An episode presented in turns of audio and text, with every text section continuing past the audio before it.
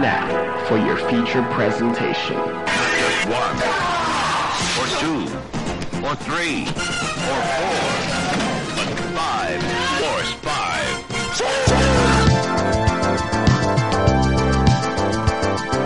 What's up, listeners? I am your host, ex video store clerk, screenwriter, and fellow listener Jason Kleeberg, and this is Force 5, a show where I normally force my guests to come up with a movie themed top 5 list topic, and then we reveal our picks on air. But today is the Christmas film draft. For the last two years, it's been a holiday tradition of sorts around these parts to invite JP Sarro, co host of the Lapsed Fan podcast, on to talk film. Last year, we tackled five underrated Christmas films, but this year we wanted to work in the classics, and coming up with a good way to do it was a bit challenging. Because if you just went top five Christmas films, there would probably be four or five crossover picks, and we wanted some variety. This this is a show that I really look forward to, both for the listeners and for myself. So I really try to nail this episode in particular every year. So JP and I put our heads together and brought on JP's co-host Jack Encarnacao for a Christmas film draft that turned out to be an amazing time, and we really highlight 10 different Christmas films that you really can't go wrong with. I hope that this episode lifts your spirits as you're on a long drive or a flight to a relative's house, sipping on eggnog by the fire, or just taking the dog for a walk in the snow so you can get out of the grip of the holiday throes. And if you're a new listener from the Lapsed Fan Solar System, I hope you stick around for 2024 because I got a lot of good stuff planned. Merry Christmas and happy holidays, listeners. I now present to you the Christmas Film Draft. What's up, listeners, and welcome to another edition of Force 5 Live, a twist on the main show format that pits two contenders against one another in order to draft five films that are better than their opponent's five, the winner to be decided on by the listeners. And tonight, we've got the co chairs of the Lapsed Fan podcast, and they're going to be drafting Christmas films. In the corner to my right, we have JP Sarro. You may remember him from past December shows like Top 5 Films Featuring Wrestlers and last year's five underrated Christmas films. JP, how you doing, man? I am great. I am. Uh, this is perfect because I am deep into my into my Christmas movie uh, uh, uh, lineup. So I am very very prepared. I have I have tears. So I'm I'm prepared to to to just smack the shit out of all you guys. Yeah, you're not gonna see this on audio, obviously, but JP's got a big draft board behind him. Yep. He's got all kinds of things, X's, O's. That's- He's he's ready to go I got here. I got I got people on the phone as well. I got people like sitting around like waiting, you know, giving me giving me names and numbers and saying, well, you know, eh. so I got I got a whole staff. To say nothing of the charcuterie board I see behind him as well. Well, hey, you know, these things get me hungry. he drafts in style. Yes. That's right. Um, JP, since the last time we talked, man, you were in you were casting an off Broadway play, King of the Jews. How was that experience? I was. It was amazing. I mean, as amazing uh, as I say to pretty much everybody, it was as amazing as uh, a time as you can have doing a play about the Holocaust. But it was uh, it was very good. Uh, great people. I think it's a great story. Um, we had a really, really. We had a really solid run. Um, honestly, I, I, won't bullshit. Like we had some some small houses for sure, but it actually steadily grew. I was actually really impressed. Like by the end, it was kind of like I wish we had another month because word of mouth is a real thing even in these days. And uh, we had some really, really good crowds. Um, but it was amazing. It was great. A lot of fun. Great people. Great people. Yeah, I was I was looking it up. I, I couldn't attend, obviously. I'm on the other coast from you, but it seems like it was pretty well reviewed. They got good press. We got we got some really good press, and uh, you know, we'll you know who knows maybe maybe it'll have another incarnation down the road.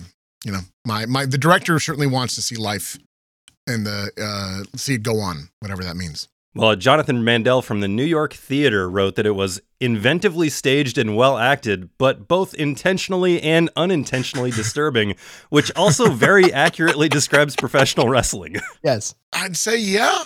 That's definitely it, intentionally and unintentionally, for sure. And in the corner to my left, we've got JP's co chairman on The Lapsed Fan, award winning journalist, and first time Force 5 guest, Jack Encarnacao. Jack, how are you? I'm doing tremendously, and I'm very excited to chop up my favorite category of film. Oh, this is your favorite. So, big, big Christmas film fan. I guess you could say that. I mean, it's the only genre of movie that I consider myself like a geek for. You know, it's not that it's not that I love Christmas movies above and beyond, you know, great cinema, but it's just it's just something that I've taken an interest in actually, you know, ranking and thinking about in the terms that might make sense for a pod like this. So I'm excited to flex that muscle. I don't get a lot of chances to do it. Yeah, not many Christmas movies on Under the Cinemat. Uh, no, I mean, Boss certainly laces me with plenty, but We we we there there's actually there's there's quite a few. We've got a good. I mean, some some definite stretches, but they're they're you know we got we got we got some going on there. what was the, uh, yeah, for those who don't know, uh, we do Under the Cinemat on our Patreon at The Lapsed Fan. It's a show that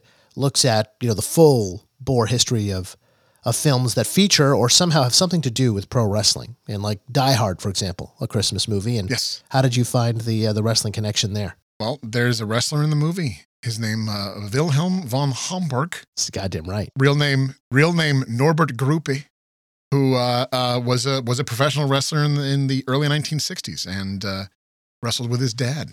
Actually, And Alan Rickman, professional wrestler as well. Oh, shit.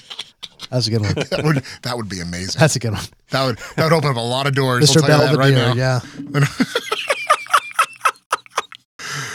Oh shit! well, I, just out of curiosity, because you've never been on the show, normally I have people talk about what some of their favorite movies of all time are. What are some of your n- favorite non Christmas films, Jack? Pleasantville. I think Oh, Pleasantville is a high achievement in cinema in every way and says Yep. a lot of what needs to be said. I'm really into like message movies. That and I'll tell you what, that's a shoot because he's been saying that since we were in college. Yep. We went to a big time film geek college, Emerson College. So that's a safe movie to say is your favorite on that campus, you know? Yeah, But it's a shoot. It, it really, I mean, I really still think of that movie first when I think about like, you know, a movie that achieved so much within its window.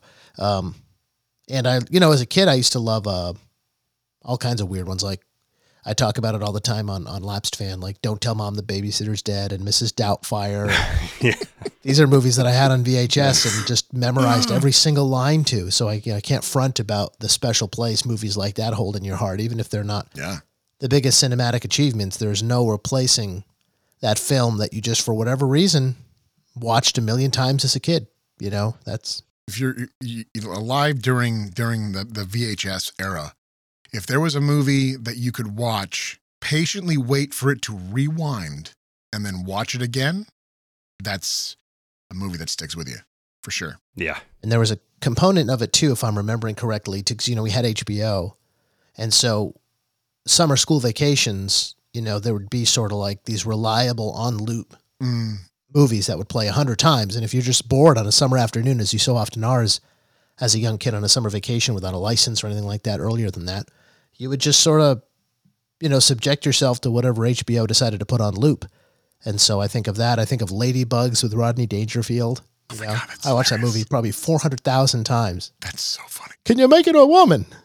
And all, there's all these lines like, Martha, you're a whore." Um, and I like uh, the Brown Bunny. Oh, Vincent Gallo's finest. That's right. Or Chloe Sevigny. Uh, I'll say maybe Chloe Sevigny's finest actually. I'm the only, I'm probably the only person you'll find who will say Mrs. Doubtfire, Gummo, Kids, uh, oh god. Oh god. It was a Bruder film. I don't know that Brown Bunny or Ladybugs have ever been brought up, and definitely not in succession. Yeah, that'll actually get you investigated these days to put those, to mention those two. You Google Oh, those shit. back to back, and uh, your local uh, your local sheriff's office is Yeah, right. putting the digital forensics on you. What's this IP address? Then you're on a different kind of list. Yeah, Oh fuck. Uh, well, like uh, like JP said last year, anytime Christmas is in a film, whether in the forefront or the background, it just makes it a little bit better. Does. There's something about the ambiance of seeing the decorations and hearing the music and the snow and the colors. It just makes everything better. Like I don't think Die Hard would be the same movie if he was attending a fucking Fourth of July party. It's why the other Die Hards after Die Hard 2 just don't work as well. Like honestly, the Christmas setting really makes it a Die Hard film. I mean, I like Die Hard with a Vengeance, and I think it's fine. I, I, that, but it's like it doesn't feel the same. It's not. It, it lacks. As I used to say in college, everything after Die Hard 2, Die Harder, um, is a John McClane action movie. It's not a Die Hard movie. Yep, I agree. You know, Die Hard movies are very, very specific with like being in a situation, like being like kind of isolated. John McClane being isolated in, in, in an area that he can't control And it's like he has to have surroundings. It can't be like the fact, oh, but look, they went from a building to an airport to New York City. No, no, no. It's got to have borders. It's got to have, you know, you can't have it just be a city. It doesn't make it doesn't work. And it's got to have Christmas. Honest to God, like it's so essential. That's something we spent a lot of time on under the Cinemat too. Is is this a Christmas movie? Yep. You know, it's one Yep. of everyone's favorite talking points. But I remember Bossman making the case for Die Hard well before it was like Oh, a yeah. thing. Oh yeah. Oh god, yeah. I've been I've been I've been standing by that since probably if not college. And what are the, what's the criteria? Well, what's the criteria? I think you've got a really good one. I do have a criteria for for uh, for a film for a Christmas movie. Number one, obviously, uh, a, a good chunk uh, uh, has to be takes place at Christmas. Number one. Uh, number two, it needs to have it needs to feature Christmas music within the movie. Not necessarily the soundtrack, but it needs to be maybe ambient, you know, uh, uh, um, diegetic sound if necessary. Uh, number three, um, uh, uh, Christmas decorations need to be seen for sure. Those are essential. And, uh, uh, you know, if there's any mention of Santa Claus or features of Santa Claus or something like that, Anybody that says Die Hard's not a Christmas movie is straight up wrong. fucking idiots. It is. I mean, not only that, but thematically, it, it it plays because it deals with redemption. It deals with family. It deals with you know overcoming whatever and just like you know and celebrating you know being together. You know, all those things are there. They're just not necessarily in the traditional aspect that we see on the Hallmark Channel. For me, one of those things is would would the movie happen? Would this plot happen without Christmas? And in Yep. Die Hard's case, it doesn't happen because he's in town for the holidays. Right. He's trying to make up with his wife and see his kids for the holidays. That's like saying Planes, Trains isn't a Thanksgiving movie. It's like, Yeah, of course right. it is. Even though you don't even see Thanksgiving portrayed. I know. The whole reason this series of events is set into motion is because it is Thanksgiving. Christmas presents, do you open them on Christmas Eve or Christmas Day? Mm. When I was a kid, Christmas Eve was the bigger of the two days, and Christmas morning tended to be, you know, one or two big gifts, but not Mm. not the full Monty f- from all family members. That tended to be a Christmas Eve thing. Uh, but as I got older and had my own kids, it's it's much more of a Christmas morning thing. Uh, when I was younger, we used to, so we used to have, I mean, in a weird way, we have two Christmases because we'd celebrate my mom's side of the family on Christmas Eve. So we'd have gifts there and then we'd celebrate my dad's side of the family on Christmas Day. So we'd have, we'd do both. Um, but now as same, as time has gone on, it's, it's pretty much just Christmas Day because we're usually, I mean, these days we're usually doing something, some kind of activity with my parents, you know, and going out to dinner or something like that on Christmas Eve. And so, yeah, definitely Christmas morning. We love, I mean, we love doing that, wrapping the gifts and stuff and all that. Sitting on your ass all day and Absolutely. watching basketball, falling asleep, reading Oh. a wrestling book. I mean, Right. dude, should I Right. go on? You know, watching, watching 18 movies in a row. Trying to find a Dunkin' that's open. Yeah. Last uh, tradition question When do the decorations go up? Uh, for me, it's usually the weekend after Thanksgiving. Okay. There have been occasions where I've actually done it the weekend before Thanksgiving because I expect that weekend to be busy. Last year, we did a fan event at the Boston Garden for the WWE Survivor Series where listeners were able to join us in, in a luxury box to watch that. And that was the Saturday after Thanksgiving. Knowing that, I did the weekend before. But uh, other than that, it's almost always uh, the, the weekend after Thanksgiving. I try to do, have everything done. And we, the last couple of years, we have not been successful with this. Try to get everything done by the weekend before Thanksgiving so that we can come home from Thanksgiving and everything's ready to go. Perfect. What's tricky about that though is that you know, like, what if something changes and now you're you're not going where you expect it to go, and you're mm. looking at Christmas decorations the week before Thanksgiving? That doesn't work either. You have to you have to count on being away. You know, I I I agree to an extent, but I'll tell you what. You know, I used to I used to wait until listening to Christmas music until until the week of Thanksgiving. That was kind of it. I'd, I'd start then to kind of like segue in.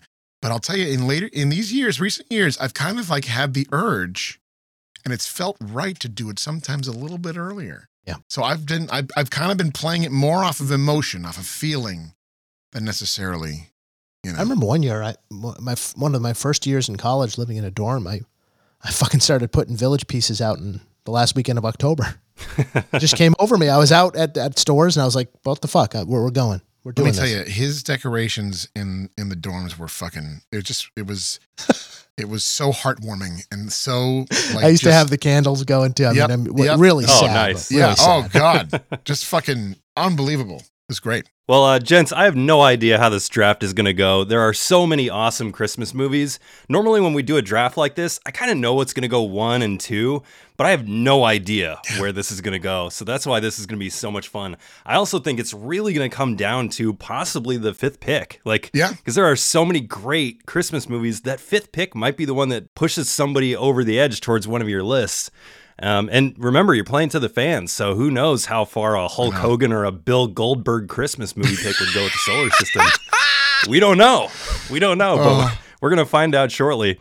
Um, real quick, a couple trivia things about Christmas films. Do it. Any of you know what the top grossing Christmas film of all time is, or want to toss out a guess? Not adjusted for inflation. Uh, Tim Tim Allen, Santa Claus. Nope. Including video sales like up to today, Theatrical. Theatrical only. Uh, Theatrical Yep. only. Okay. Theatrical only. Well, um, Uh, the Santa Claus Jack is not in the top 10. wow. Uh, the Jim Carrey Grinch. Home Alone. Uh, all right, so the Jim Carrey Grinch is that's number five. That's number five Okay, that sounds right. with 345 million. Uh, Home Alone is number two at 476 million. Number one is the animated DreamWorks Grinch film from 2018. It's number with one. 526 million dollars. I was going for the more contemporary ones for no other reason than high, higher ticket prices, right? But that's the newer one, though, right? You said the 2018 one. That's the one with uh, Benedict Cumberbatch, right? Yeah. So that's really close. That's the recent. Yep. Top five are The Grinch, Home Alone at number two, number three, Alvin and the Chipmunks, which I didn't even know was a Christmas movie. Number four, Home Alone 2, Lost in New York, and number five was the Jim Carrey Grinch film. And that Home Alone saying a lot because dollar for dollar, you, you know, you could see Home Alone one for like ten percent of the price, even adjusted Oh, for God. Yeah. inflation. Yeah. Yeah. And now it's like fifty bucks to go to the movies. It's fucking insane. Two other trivia things here. Uh, number two, the fake snow recipe that we see in TV and movies today was actually created for It's a Wonderful Life because Really? the fake snow that they were using was too crunchy for their microphones. So they came up with a concoction that is still used today. That's really funny. That's like a blend that they put the fan out in front of and and shot it up Yep. as like a. Uh, it's all it, it's it's tantamount to what firefighters use to put out um, flames. It is. Really? Yeah. Yep. It's a mixture of that. foamite, sugar, water, and soap flakes. Foamite. I was gonna say foam, but foamite. Yes. And what they used before that was like literally like cereal, wasn't it? Or, or like uh, it was something with much more heft to it that that wasn't working. That they replaced. That they created that brew for. Yeah. Really? Oh, I didn't know that. Last trivia thing here about Christmas movies there's a Ralphie Parker cinematic universe. If you've ever seen A Christmas Story, there are four prequels and three sequels to that movie. I know that there's sequels. I know that there's a there's like a summer, a summer one. Yep. My Summer Story was in 94. The Gene Carroll novel that it's based on. A lot of the scenes that happen at Christmas time in the film actually take place during other holidays. Yeah. For example, the dogs rushing the turkey is actually an Easter scene in the novel, not a Christmas scene. Really? I didn't know that. Yeah. Let's get into this draft. Now, the way that this game works is really simple. Each player will draft a film until both of you have five total. If a film is drafted, the other player cannot draft it. Once the lists are compiled and the podcast is out for people to listen to, users will have the chance to vote for the winner. In order to determine who goes first, we're going to play a game called Four Frames. This is going to be pretty fun, I think. As you're probably aware, when you look up an actor on IMDb, it's going to show you the four films that they believe that actor is known for. Yeah. Sometimes it's pretty accurate, but as we've learned in these drafts, um, most of the time IMDb is pretty dumb. So in a moment, I'm going to give you an actor's name, and you're going to send me. Well, we'll have to decide how we're going to send these messages. Do you want to send it like through email? Yeah, email's great. Sure. So once you get your email up, here's how this is going to go. In a moment, I'm going to give you this actor's name, and you're going to send me an email with the four films that you think IMDb says that person is known for. All right, I'm not going to do well here. I'm not going to be giving you any off the wall ones here. I'm not going to give you like fucking Clu Gulager, but uh, this is going to be a well known Shit, I would actor. have gotten that one. and just uh, yeah, just all, all you need to do is send me an email with the four films you think they are known for. The person who gets the most right will get the first pick. If you both have the same number correct, we're going to go back and forth throwing titles out until somebody gets one right. And the person who gets to toss a title out first in that scenario is whoever sends me the email first.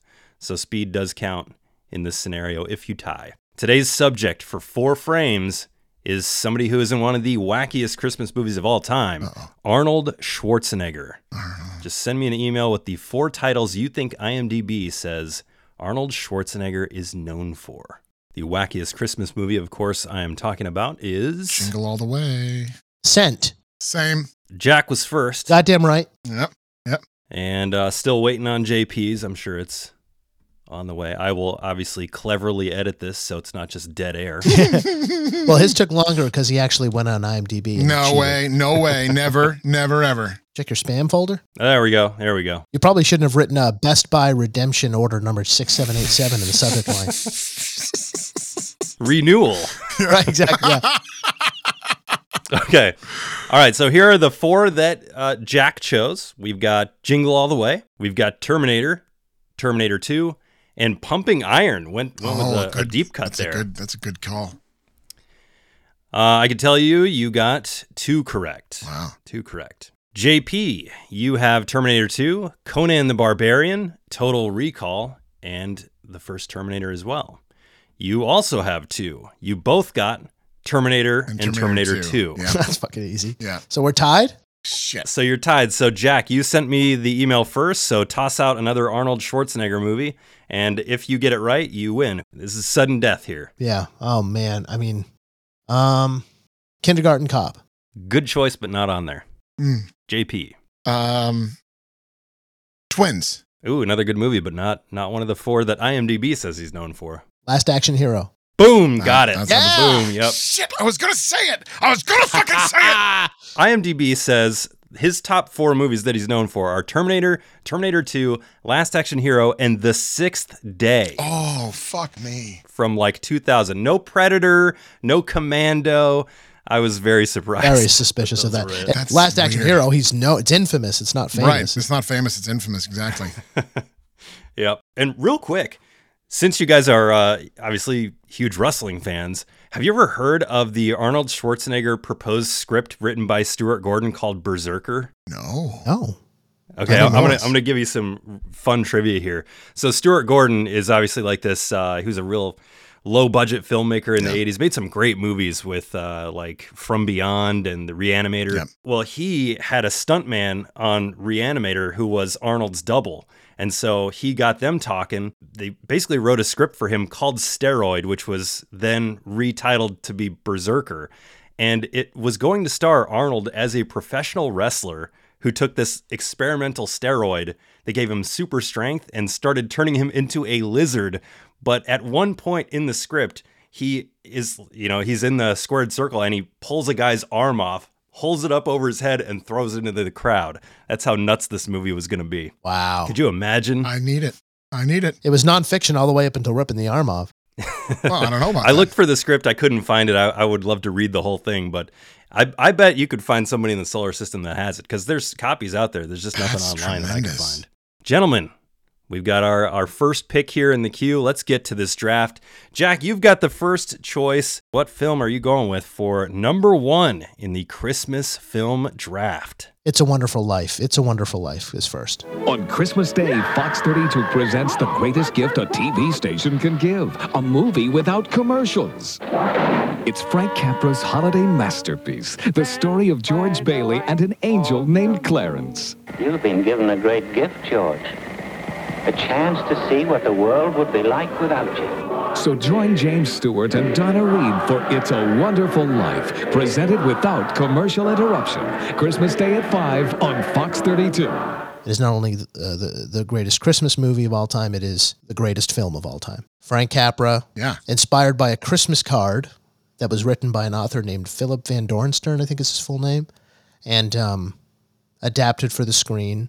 It was called The Greatest Gift in its original incarnation, the greatest gift being life, as this um, hard on his luck uh, character by the name of George Bailey reaches a point despite having all the trappings of domestic bliss that he's considering jumping off a bridge and committing suicide, at which point a uh, a guardian angel around Christmas time presents himself and um, helps him realize that um, it's in keeping with sort of the Dickensian Christmas Carol idea of having a window into what the world would be like if you died or if you never existed, and and sort of how differently um, and how, how differently everybody would be that that you don't realize you're impacting in your life.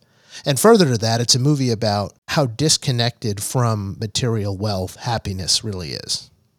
And, and how how little feeling fulfilled has to do with having um, trinkets. You know, George Bailey is a guy who is dreaming big about designing big cities and becoming a huge, uh, massive architect from the small town of, of Bedford Falls and and not taking over the father uh, his father's building and loan business, which had been the family for for generations. I think, if, if I'm remembering the story correctly. Irregardless, he's someone who feels that pull and who the dad wants to send him on his way to go be the prodigal son, and that's just not that just wasn't in the cards for him. That wasn't that wasn't the thing that he could do to matter the most to the people that gave a shit about him. And he chose begrudgingly to to hold down Bedford Falls. And if we all had held down our own Bedford Falls instead of fucking with other people and minding other people's business and counting other people's money and obsessing over other people's bullshit, we might be in a state of bliss like he is at the end of that movie. It's all there. Everything cinema can achieve is achieved in that movie. There's a ton of you already mentioned the the special effects legacy the movie has. Uh, Donna Reed is absolutely terrific in it. Frank Capra is the fucking man. It's all there. It's uh, if if you don't if you watch that movie and you don't realize five or six things about how to live a moral life, then I'm afraid uh, there's there's nothing we can do for you. And that's as Christmas as it gets. Feeling that way watching a movie. Tells you something about the Baileys. That's exactly correct. Gives you an idea of the Baileys. Mm-hmm. Oh, I mean, don't mean any disrespect. JP, I, when I when I uh, was trying to gauge what people were going to choose in this draft, I pegged this as your first pick. Mm. How are you feeling now that it's off the board? Wasn't my first pick, so I'm okay. Oh, really? Yep, was not my first pick. Shall I go? Yeah. Let's see. What do you got at number two, or your first pick, really? Christmas story. Oh, Always. fucking hell. In this modern age, too many people have lost sight of the true meaning of Christmas. Ho, ho, ho. So now, in the spirit of the original, traditional American Christmas, MGM presents Me to you. the movie that sends up Santa Claus. Mom, hush. Shut up, Ralphie! A Christmas story, rated PG. Starts Friday at select area theaters.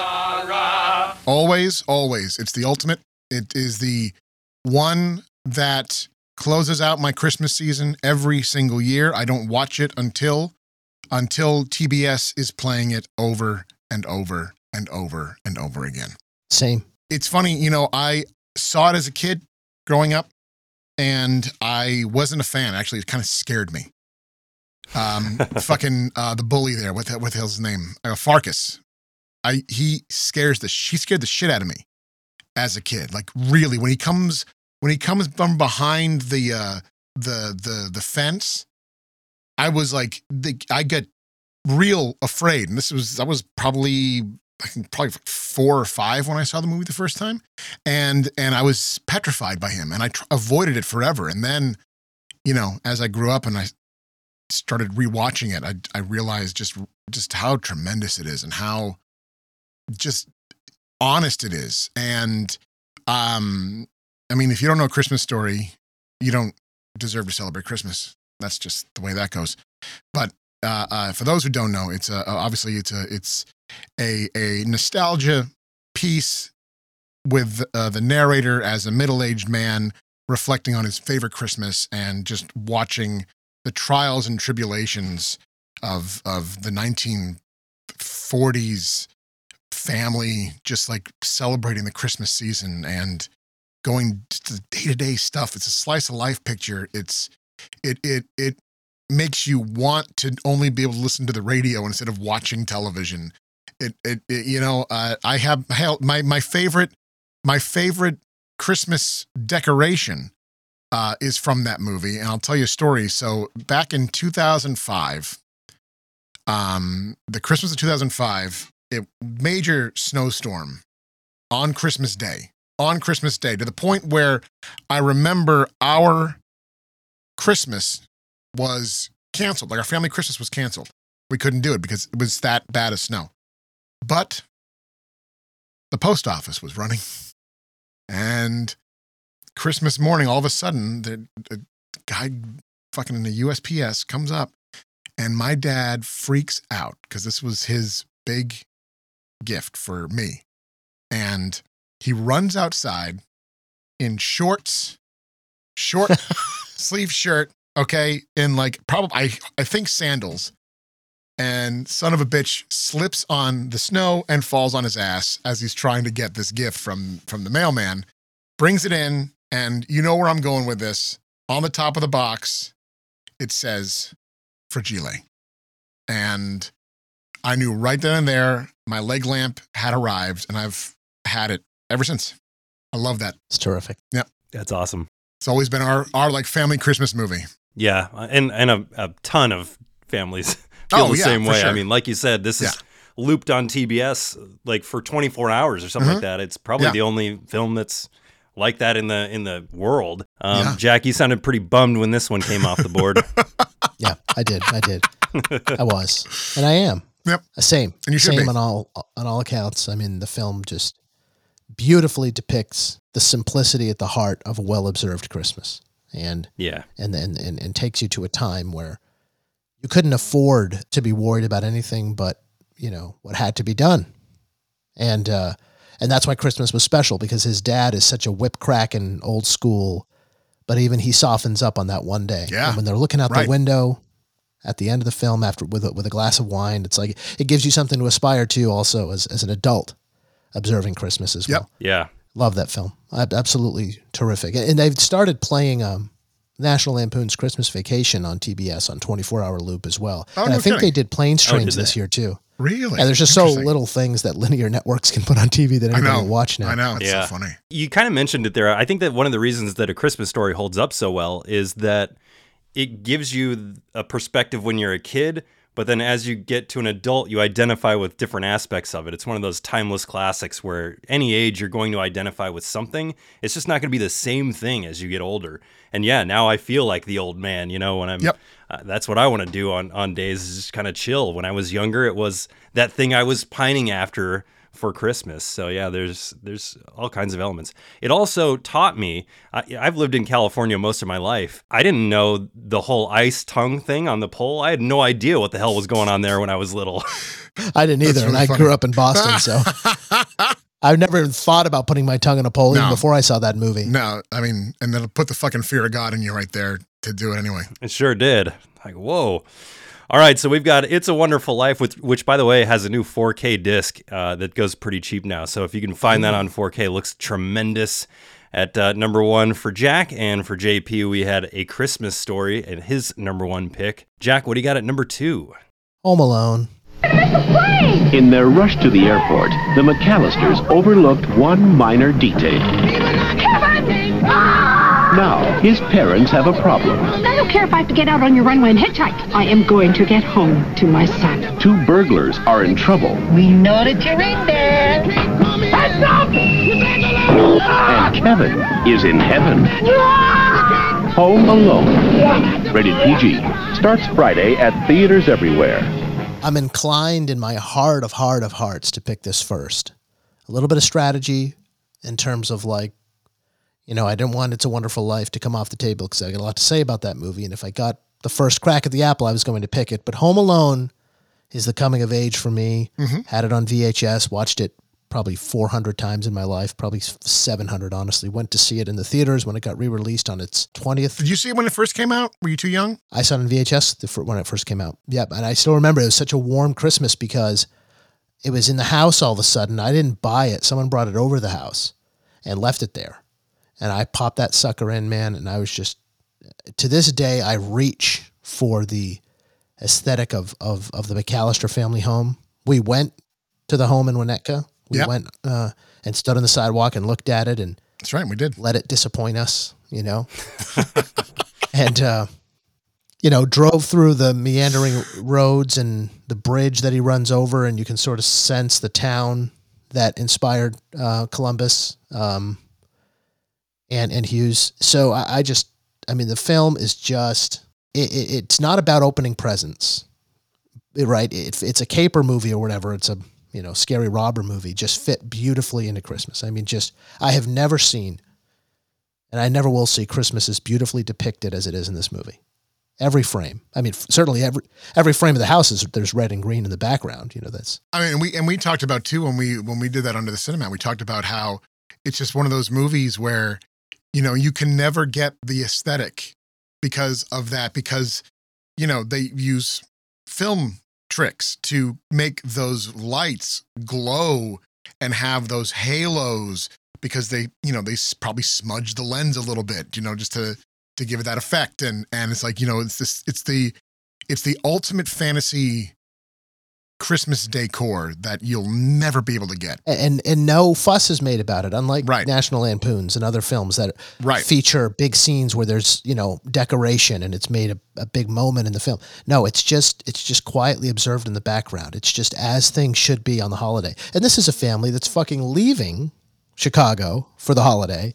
And they decorate like that, you know. I mean, you know, what kind of chump am I if I if I'm not up to snuff and I plan on being in the house on Christmas Day? I am loving to the uh the I don't know if it's been around for a while, but I've only first I've only seen it for the first time this year. The the meme that's going around with um you know how did this fucking guy Yeah, yeah. you know what does he do to do that? And then they show underneath like the next thing is him with Tony Soprano and from like the first season of, the, of The Sopranos, and I fucking love that. Like it's such a great such a great little bit. I always think of Kevin McAllister's dad as having Clark Griswold's job because they're both Chicago, Yeah. like Chicago land. Like you know, he works he works in a tower next to the Chicago River, and you know he commutes to the to the burbs for an hour every day, and he's got some sort of bullshit '80s ad agency job. Do you think he's also in the uh, the business of non-nutritive uh, cereal varnishes?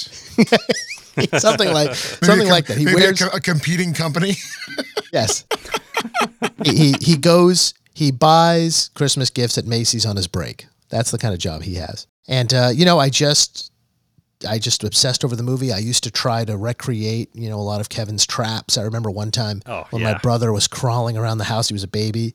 I, I put a, a toy tied to some yarn over the top of, a, mm-hmm. of a lamp that we had hanging from the ceiling, and I waited for him. I put something under there, like one of his favorite toys, so he'd crawl under there in his diaper, and then I mm. cut the string from across the room and watch the toy fall on his head. Oh my god! I mean, awesome. God, that's just like fucking amazing that a movie so can great. make you do something like that. I fantasized about having our house fucking invaded and all the things I do to, to bruise the criminals. I mean, what kind of it stuck with me all year. and It wasn't even about Christmas at the in the beginning. It was just being enchanted by this kid who like took ownership of uh, a situation that we all fear as little ones. You know, Sure. like he just. It's just so satisfying to a kid to think that there's something he could do to fight back if people were trying to violate his safe, you know, space. Yeah. John It's- Williams. It's the best. Oh, the score itself. I mean, the score is magic. I mean, it's just fucking the soundtrack is just. I mean, it's it's just complete gold. It's so it's just amazing what what he is able to do. And and we did um uh uh we did a series on Under the Cinema last year um that was about um George Lucas and Pat Roach and their collaboration. But um they we did focus on John Williams and maybe I should focus more John Williams this year on another thing when we did disaster movies. But either way, one of the John Williams things that we did, and and his humility is what also makes him so fucking magical as a human being, because I'll never forget, and that when he was asked to do the the score for Schindler's List, and you know, he goes to Steven Spielberg and says, uh, "You got to find a better composer to do this music for this movie," and and it's like, are you fucking kidding me? And the punchline is is that he says, Yeah, I know, but they're all dead. That's what Spielberg says to him. But like, can you imagine John Williams saying, I'm not good enough to compose this movie? That's also because that kind of that humility is just it's in his music. Like it's it's music for everybody. And it it's a it's a it's not it, I don't think that it is a coincidence that so many of his scores are just embedded in people's brains, including Home Alone. My kid's five years old. He knows the Home Alone score. That's right. I guess the only things I'll say about Home Alone are the the the script is just like so tight. It's such a great script. Um, and then the other thing I want to say is, man, fuck Uncle Frank. One of my most hated film characters of all time. Uncle Frank. Oh, Frank. totally. What a dick. What a bitch. Yeah, t- totally. Yeah. Freeloader. Cannot stand Uncle I Frank. mean, this guy? What are you talking about? there he is. that guy? If We've got a picture of better- Uncle Frank up. What makes you I forgot my reading better? I forgot glasses. my reading glasses. Horrible. Ah. Horrible. And here, here's a piece of trivia, and we know this because for a feature we did on Lapsed Fan, Bossman was able to get his hands on a script for, for Mhm. Home Alone, production script. And uh, do you know Harry's last name? I do not. Wait, never Harry said in the film. Harry Lime. Harry Lime. Oh, he got it. That's right. It's never said in Yeah. the film, is it, boss? No, no, I don't think his name is ever said in, said in the film. How did I know it? I have no idea. Amazing. Reference to the third man. Hulk Hogan, Bash to the Beach '96. That's right. That's right. Starring Orson Welles and Joseph Cotten.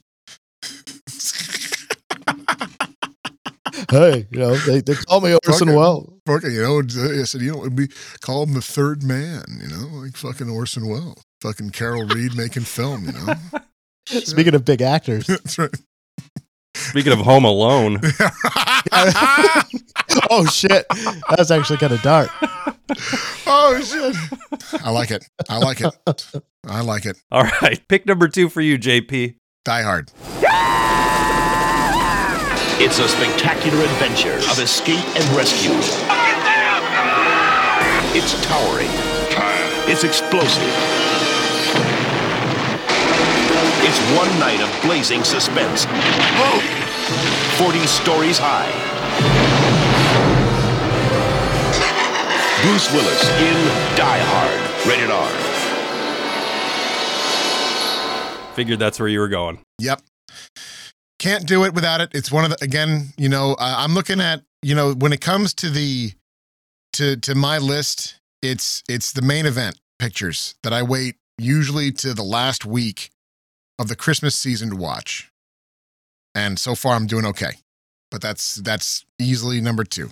And I mean, we've already said it about Die Hard. It's it's a it's a fucking great movie. It's it deals with you know despite what anyone thinks like your opinions are wrong action movies can be christmas movies there are plenty of them out there and uh, it deals with the themes it deals with all the themes that you would find in other in other christmas movies just in a violent way and lots of blood and explosions and wilhelm von homburg Die Hard is not only one of the best Christmas movies of all time, in my opinion, it's one of the best movies of all time. Uh, I said when we were talking Home Alone how tight the script was on that. I think Die Hard might be my favorite script of all time. Literally every line is paid off. There's a small joke in there where Ellis is negotiating. He says he's going to negotiate with the terrorists. And then it cuts away and it cuts back and they're giving him a Coca Cola, which is like this funny joke because they don't understand when he asks for Coke that he's a cokehead and he wants more of his Coke. And That's they right. brought him a Coca Cola. Right. Like stuff like that is just so, they're these small touches that just make me love that movie so much. it's and it's so beautifully shot it's like you know john john mctiernan it's a shame that he is just you know crashed and burned on a personal level and criminal level but he's such a great he was such a fucking great filmmaker. You look at just how pristine those like his movies were in the late 80s and the early 90s they're just gorgeous absolutely gorgeous movies. And he was so he had such a great way of telling big adventure stories in a way that was grounded the the the, the and, and you know you talk about little like little moments like that. Can i tell you one of my favorite little moments in die hard is at the very beginning.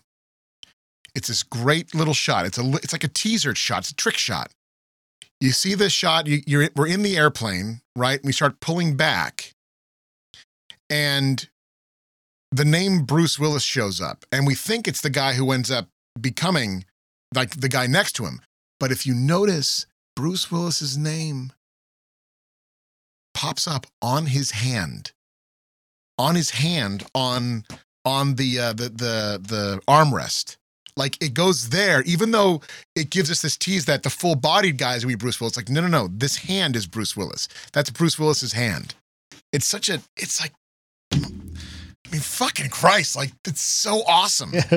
you got the so Nakatomi awesome. Plaza Advent calendar there in arm's reach. Yeah, let me see if I can find. Where to put that. Yeah, someone. Well, Our fans sent us Christmas gifts this year, and one of them, in recognition of our love for Die Hard was uh, the following. Part of the unwrapping. Right. You got it, man. Yeah, it's the second annual unwrapping. As listeners of the podcast from all over the world are sending us gifts to unwrap in, in real time. It's like Hans Gruber that falls uh, each Yeah, day. yeah, I've, I've, yeah, yeah, I've been yeah, wanting that yeah. too. Oh, it's so great. Yeah. Where a lot of people's annual movie is uh, a Christmas story, Die Hard is mine. Die Hard is is my favorite Christmas movie of all time. I love it. It's something that I look forward to every December. Yep, And me uh, too. I haven't watched it yet, but I, I I'm I'm like holding off, just like you. It's it's tough to hold off until Christmas Eve, but I got to do it. Yep. I will say Die Hard is the favorite Christmas movie for people who love movies more than they love Christmas. Mm, I'm the opposite. I love Christmas more than I love movies. that's true. Good point. Take it or leave it. Well, uh, speaking of taking it, what are you taking at number three? Number three is Elf with Will Ferrell. What's your name? Buddy? Your costume is pretty. Oh, it's not a costume. I'm an elf. Well, technically, I'm a human, but I was raised by elves. On November 7th, the world's largest elf is coming home for the holidays. We elves try to stick to the four main food groups candy, candy canes, candy corns, and syrup. Will Ferrell, Okay, people, Santa's coming to town. Ah! I know him. I know him. Elf, What do you want for Christmas? A sissy talks a lot. I'll put in a good word with the big man. rated PG, starts Friday, November 7th. You know, taking it more into, I guess, somewhat more of a modern time. Um, to go from uh, It's a Wonderful Life to Elf is, is quite a spectrum. But it's a movie that figures out everything that was magical and popping and resonant about the way Christmas was depicted through the 80s and 90s with, with the callbacks to the, um, you know, the clay, the, the claymation uh, Rudolph and, and Frosty, uh, all the way down to those small details. Um, beautiful. Jon Favreau does a terrific job. Uh, you have Ed Asner, you have James Caan. Good to have you in the loop. You know, James Caan's job in that movie is another example of the kind of job I said Kevin McAllister's dad has. Some bullshit, like forty sixth floor of the tower. Like no one really knows what he does. Yeah, exactly. Some Yeah, kind of give fucking a break. publishing bullshit, you know. What's Yeah. your job? Business. Right. My- exactly, right, exactly. exactly. I'm in business. My job is making no less than two point six. That's right. Um, feet up on the desk, you know, not for nothing. I got more experience. I've been around the block, blah, blah, blah, blah, blah. And he's perfect in the role. And the way he like kind of neglects his kid and comes to realize that that's bullshit. Don't be a, a fucking prick, you know, is, is so important. I really wish that they kept that line in when when they say "Don't be a fucking prick." You know, that would have been great. But Yeah, that would have you know, going for compromised the, the, going for that PG rating. rating. I know, I know, but hey, uh, New York and Christmas, you know, depicting uh, New York Christmas is, is vital. And the Yes, movie it does is. it just as perfectly as Home Alone 2, in my opinion. The way Will Ferrell makes it through the city and animates, you know, the Empire State Building and so many other landmarks, Central Park with, with, with, with kind of like Christmas magic and mystique, even almost because he's, you know, a supernatural figure walking around. Well, he's not actually, he's, he's a human being, of course, um, in the context of the film. Um, Zooey Deschanel's terrific in the movie. Oh, yeah. You get a little, you get a dash of that David Sedaris Christmas humor. Amy Sedaris, in fact, in the movie as the the uh, secretary. But but that's sort of you know one of my favorite Christmas stories is is David Sedaris' Santaland Diaries, where he uh, sort of takes you through what it's like to be a, a Macy's Santaland elf in the early '90s when you're trying to make it as an artist in New York, and and it's very '90s New York, Friends era New York, and just the, the indignities and the small ways that you make it tolerable that this is the job that you're taking for a couple of months and and they get at that too with the the with Gimbels you know the the, the department store component of um not not to look ahead to Miracle on 34th Street which might be in the chamber.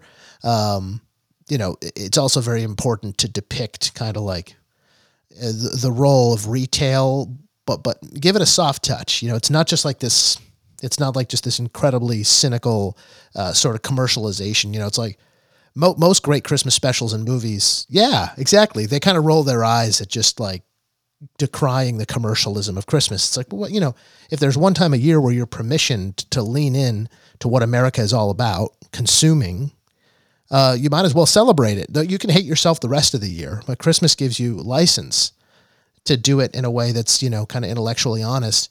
And there's a reason that Lucy is like you know a total head case in the Charlie Brown Christmas for like you know setting up a psychotherapist shop for people who are feeling down and blue about the commercialism of Christmas. It's sort of like a it's like a it's a more of a mental condition than it is um, a commentary on where we're at. Um, so I think it gets at that too by make by you know bringing the store to life and the retail nature of it with the the in-store Santa, and Will Ferrell just you know that's it. That's just, that's that's the role he's always going to be remembered for, and, and rightfully so. Totally. Hilarious movie. I never stop laughing when he jumps on the tree and the tree falls on him. When he runs into New York and the yellow cab hits him because he's just like prancing cluelessly through the streets. It's So the fucking the uh the the the escalator bit is just it's Yes, to this yes. day it's so When he stretches, and not even yeah. a stretch it's a you know no I'm not gonna get on it yet I'm not gonna get on it yet Yep. like just like fuck that's when he's sitting in the doctor's office with a paternity test and he's like, "Is he going to do this? Is he going to? What's that? What is this? What's why is he looking at me? What's that?" he's a stuff?" It's child So he's a child it's so he wonderful gets that essence. Yeah, he really does. Elf is great. I uh, I love how they did all of the perspective stuff in camera. Like none of that stuff is CGI. It's all Right. done in camera, which is amazing. Ugh. And then Jack, you make a great point about malls in movies during Christmas time. It's so cool to see that. I think I'm around the same age as you guys, and and I remember when people would go to the malls. You don't really go to malls now; you shop online. But back then, if you wanted to shop for five people at a time, you went to the fucking mall. Yep. And uh, I just watched Invasion USA for like the third time the other day, and you see a mall scene in that where he's running through a bad guy's running through the whole Santa setup, and man, I miss that stuff. It's so great. Yeah, it's a, it it forced you into the atmosphere. If you weren't inclined to seek it out yourself, you know, you even the biggest curmudgeons in your life had to go to the mall at Christmas. Had to do it. there's Yep. there's there's nothing like it honestly the decorations the the all that stuff I've always I always love going to the mall just for that it's so it's a it's it's magical in its own way Let's see, JP, what do you got at number three for yourself? National Lampoon's Christmas Vacation Uh, that one hurts. I give you the Griswold family Christmas tree. Deck the halls as you desire. Hope you're not getting sap all over your sweater, Clark. White cat nibbling on a wire. Pine tree sap inside your nails. Sorry. And great gifts are on sale.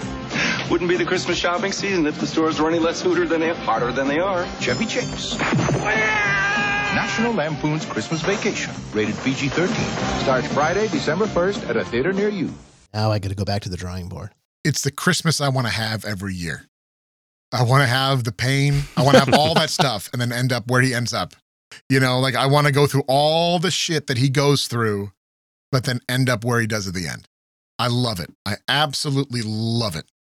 I it it it, it just it it's everything everything about it is honest you know because unlike and I, I like i like the the the vacation movies. I think i like them a lot but they're all a little like out there.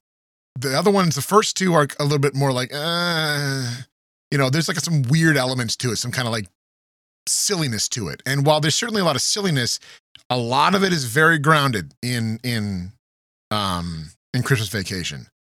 From him getting locked up in the fucking attic to the the the the, the I mean the wackiest thing is the snow sled thing. You know, to me that's that's the wackiest part is when he's, you know, racing down the hill that apparently is this I guess fucking Mount Rushmore of or not Mount Rushmore, fucking I mean uh, Jesus Christ. Uh, Mount Everest rather of of snow hills. Like takes him 5 minutes to get down the hill.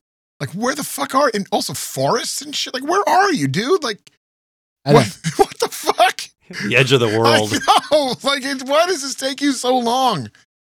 And why is Walmart there? But it's so great. You know, like, why is Walmart at the end? Uh, how George Bailey is the end of the movie, right? It's just a com- com- comedic take on that moment in the Yeah, living room yeah, where yep. you know you realize that just because a guy's your boss doesn't mean um, that he dictates your worth on on the planet.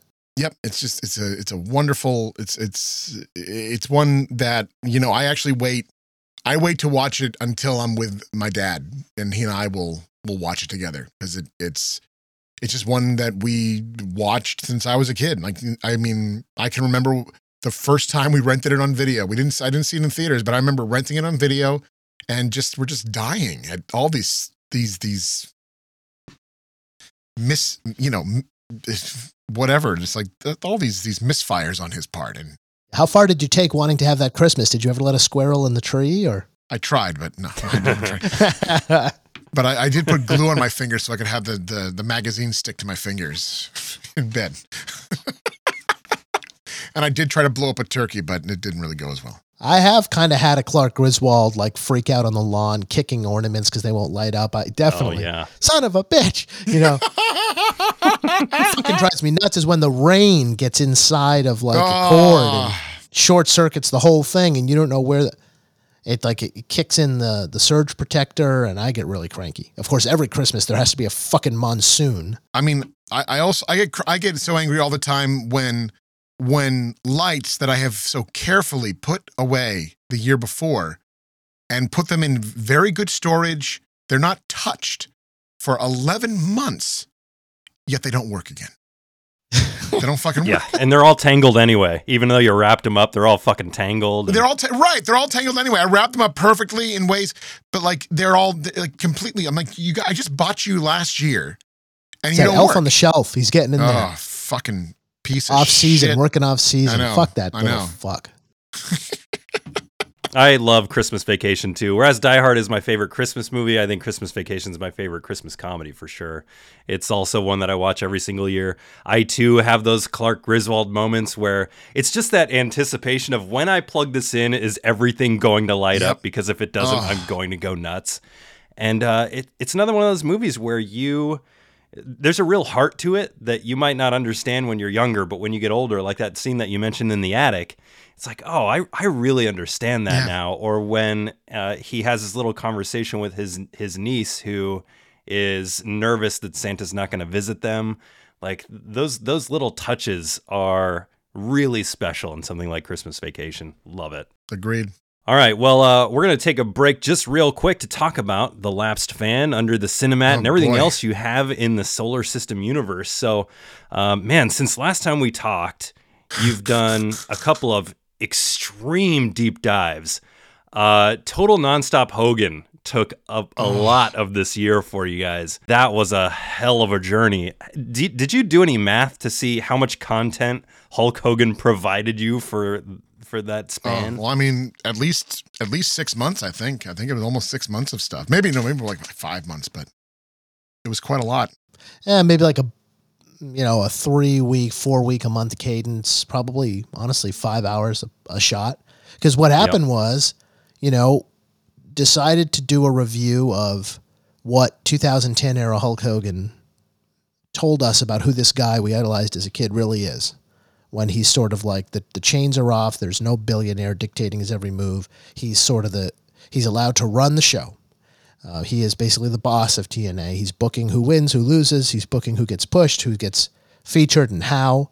And it's un- unalloyed Hulk Hogan, and we realize just how little there is there, as long as well, along with his buddy Eric Bischoff, when they're just like unleashed on a on a product with a, with a C, with the CEO slash president who has pretty much no idea whether anything Hulk Hogan and Eric Bischoff is telling her is good for the company is good for the company or not. Of course, it's good for them, and we un- uncovered quite a bit as far as how much they were being paid um, to to basically do worse ratings than before they came in, even though Hulk Hogan's the biggest wrestling superstar of all time.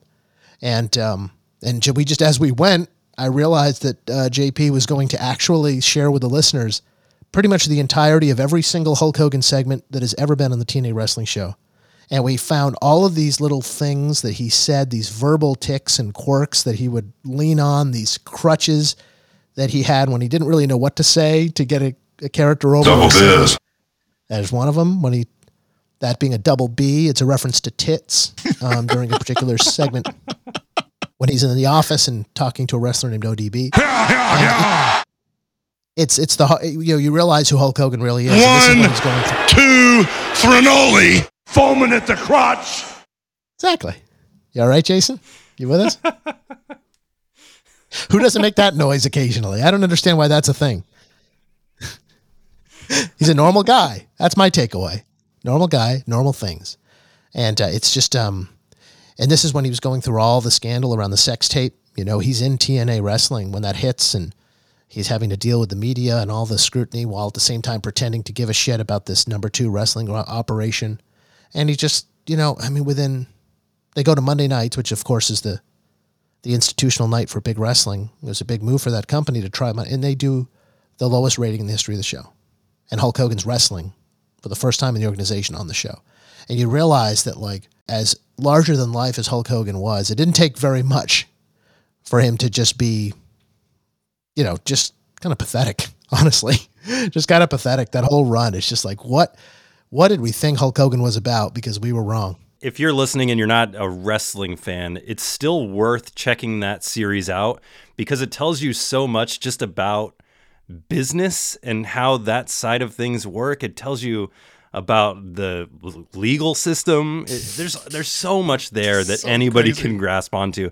And I'll tell you guys, I think the most I've ever laughed listening to your show was during some of the Hulk Hogan Bubba the Love Sponge uh, segments. Jeez, that stuff was incredible.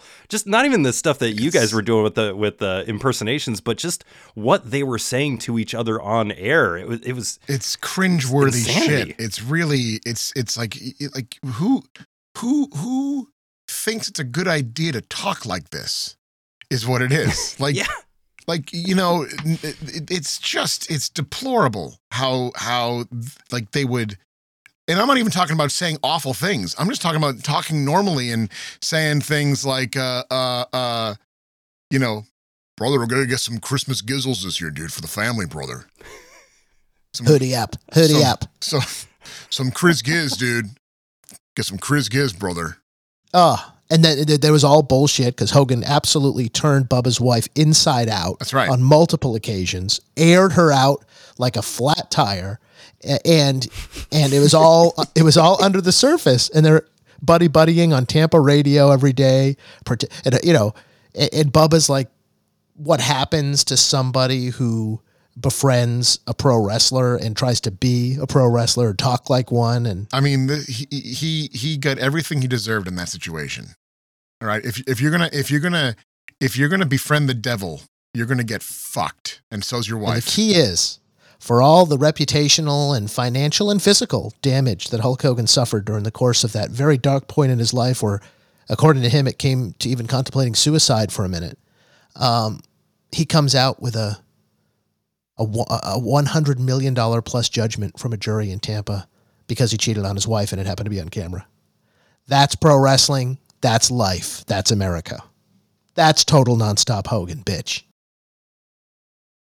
In addition to uh, total nonstop Hogan, you have been going through the lapsed funk, which is all about uh, Terry Funk and his career, which is just a, another great series and a great deep dive into a lot of stuff that even hardcore wrestling fans probably aren't educated on. I mean, I I would consider myself a pretty big lapsed fan, and I don't know about his Japan work or No. the small territory stuff before he was in like ECW and you know WWF. So yeah, just all really great stuff. Um, what's coming up on the Lapsed Fan or Under the Cinemat that you can talk about? Yeah, on, on Cinemat side, Boss has got some things cooking. Yeah, we got well. I mean, it is Christmas movie season, and uh, unfortunately, I can't necessarily share what's coming up because I like to keep them as surprises. Sure. Uh, uh, for Jack, but we got some.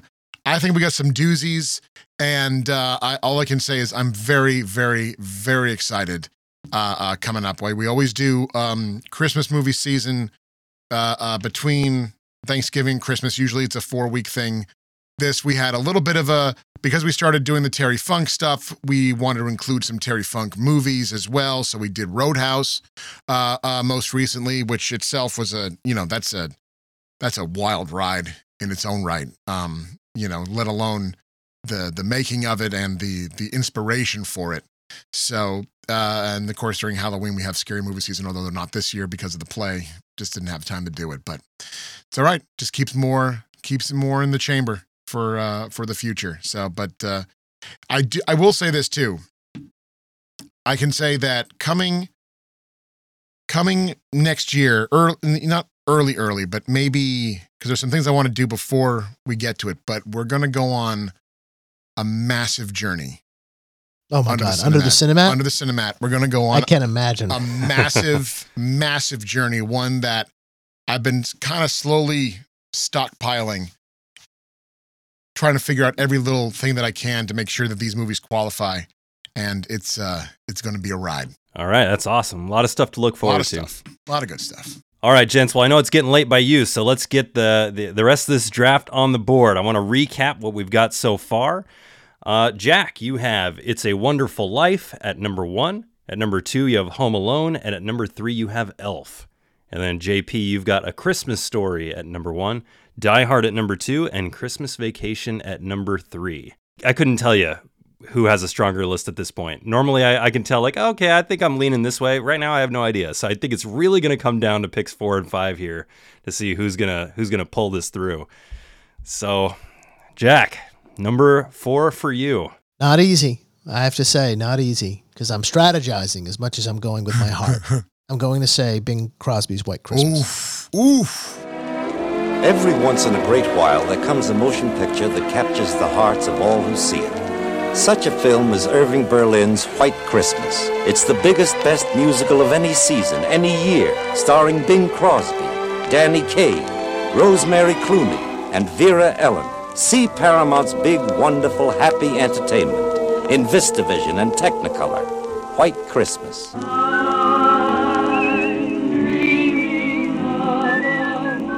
That's a good one. For, for adults only.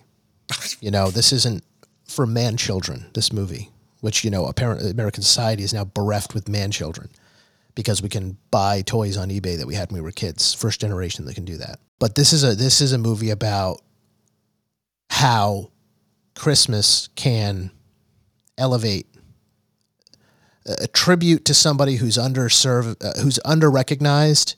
It's you know World War II. You get it immediately. You get the spirit of what was happening in America as told through the lens of Christmas when you watch this film. Uh, obviously, you know it doesn't get more iconic than uh, the idea of a white Christmas and what what it, what it you know the, the Vermont Inn, the whole. It gives us like the visual tools to think about like a, a country Christmas, but but it's it's a sophisticated film. The di- the dialogue's really witty. The repartee is great. It's a beautiful film. Uh, that that closing scene, gorgeous. Oh, that closing scene where the general is saluted by surprise is just one of the most touching things I've ever seen in cinema. I I can still remember too. You know, I I you know I grew up kind of like my parents loved the movie. They always loved the movie, but I kind of was like meh, meh, meh, meh, meh, yeah, about it yeah. as a kid. But I can remember, I can remember when it would air on the TV 38 movie loft with Ah, Boston people know That's that. right. Yep. And it was just this this this little thing where what was the guy's name? I can't think of his name. Dana Hersey. Dana Hersey. This guy, Dana Hersey, just one of those guys, one of those one of those local TV guys with just one of those voices. This is the TV 38 movie loft. Exactly. Da-da-da. You know, like just that, you know, what what you The guy who wanted to go to Hollywood and stuck around home and found found work. Yeah. and and you you realize that this guy how does he talk in real life because he's got this voice all the time like how do you exist but i remember just the the the two shot of of bing crosby and uh, uh rosemary clooney singing white christmas always coming up as like that's kind of the the big moment and then when i when i got older realizing just how fucking great the movie is it's cheesy it's corny but it's so much fun like Christmas. it's so much fun. It's such a beautiful movie. It's and you know what I love to think about too that this is in this day and age, you know, in our in our current movie going uh, uh practices, you can pretty much count on it being either a big action movie or a crazy comedy or or or uh, these, a Marvel movie these days that's going to get that's going to be or a James Cameron movie that's going to be the biggest moneymaker of the year. White fucking Christmas. Biggest moneymaker in 1950 whatever came out. Biggest moneymaker. Yep. Yep, it was the, it was the movie. That's the movie people went to go see again and again and again and again. Bing Crosby and Christmas just Oh yeah, they sing I mean, together. They're mean, they just they're meant to be together. each other. They're meant to be together. That's right. And and Danny Kaye, fucking brilliant, brilliant guy, and funny, stupid lines, like just but awesome. My dad and, and, I. Uh, and an all adult. It doesn't. It doesn't have. It doesn't lean on kids. no, no, It's very. A lot of Christmas movies kind of rely on the cuteness of kids to. Even It's a Wonderful Life does it. I mean, not not like it's a mark against it, but you know, Zuzu petals and all that. Going to catch its wings, all that. Well, you don't want coconut on your fucking thing, you little shit. What are you? I'm a national. Well, they cut. I know they think. They cut that. They cut that, but It's in the unrated version. Yeah. right. It's about what you know Christmas can mean to create magic with adults, not just kids. At White Christmas. All right, I got to revisit this one this year because I don't think I've seen it for 20 plus years, probably. I I think I, I saw this when I was in school. So It's a staple. It's a it's a main eventer. Always it's a main eventer in this house. You know, It's always always saving that for the uh for the end run for sure. all right, White Christmas at pick four for Jack. Number four for you, JP. Now, are we allowed to do TV specials or is it only feature films? Uh, these should be movies. Yeah, feature films. Are you thinking uh, Charlie Brown Christmas? Is that where you're going? You can pick a TV special if you want to lo- if you want to If you lose. You can pick a TV special. I see where he's going. That all right, all right. No, hey, you know what? I'm I'm okay with that. We, you know, will I, I just I wanted to check because those you know they're, important.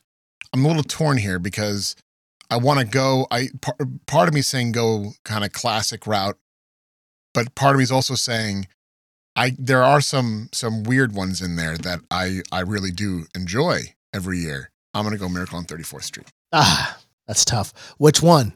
Oh, the original. Always the original.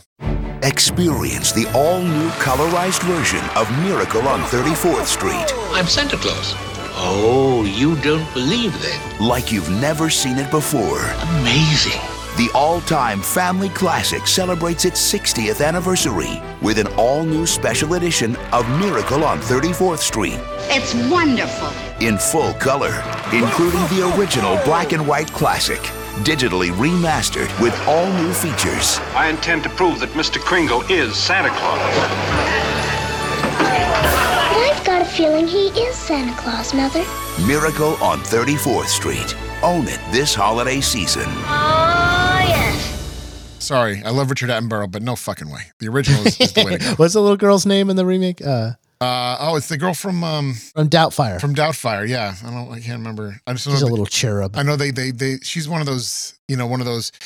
She was a kid when she was in Mrs. Doubtfire, but look at her now on all that clickbait Oh, shit. You know, all the, the- those clickbait things. Like, yeah, yeah, yeah, yeah. Where you have to like, where when you if you ever do one, you have to go through like a million other people before you fucking get to the person you actually you know that made you click on it. Every fifth page is an ad. Oh yeah, That's right. Yeah, right. It's it's one that honestly, it's it's a it's actually a more recent love of mine.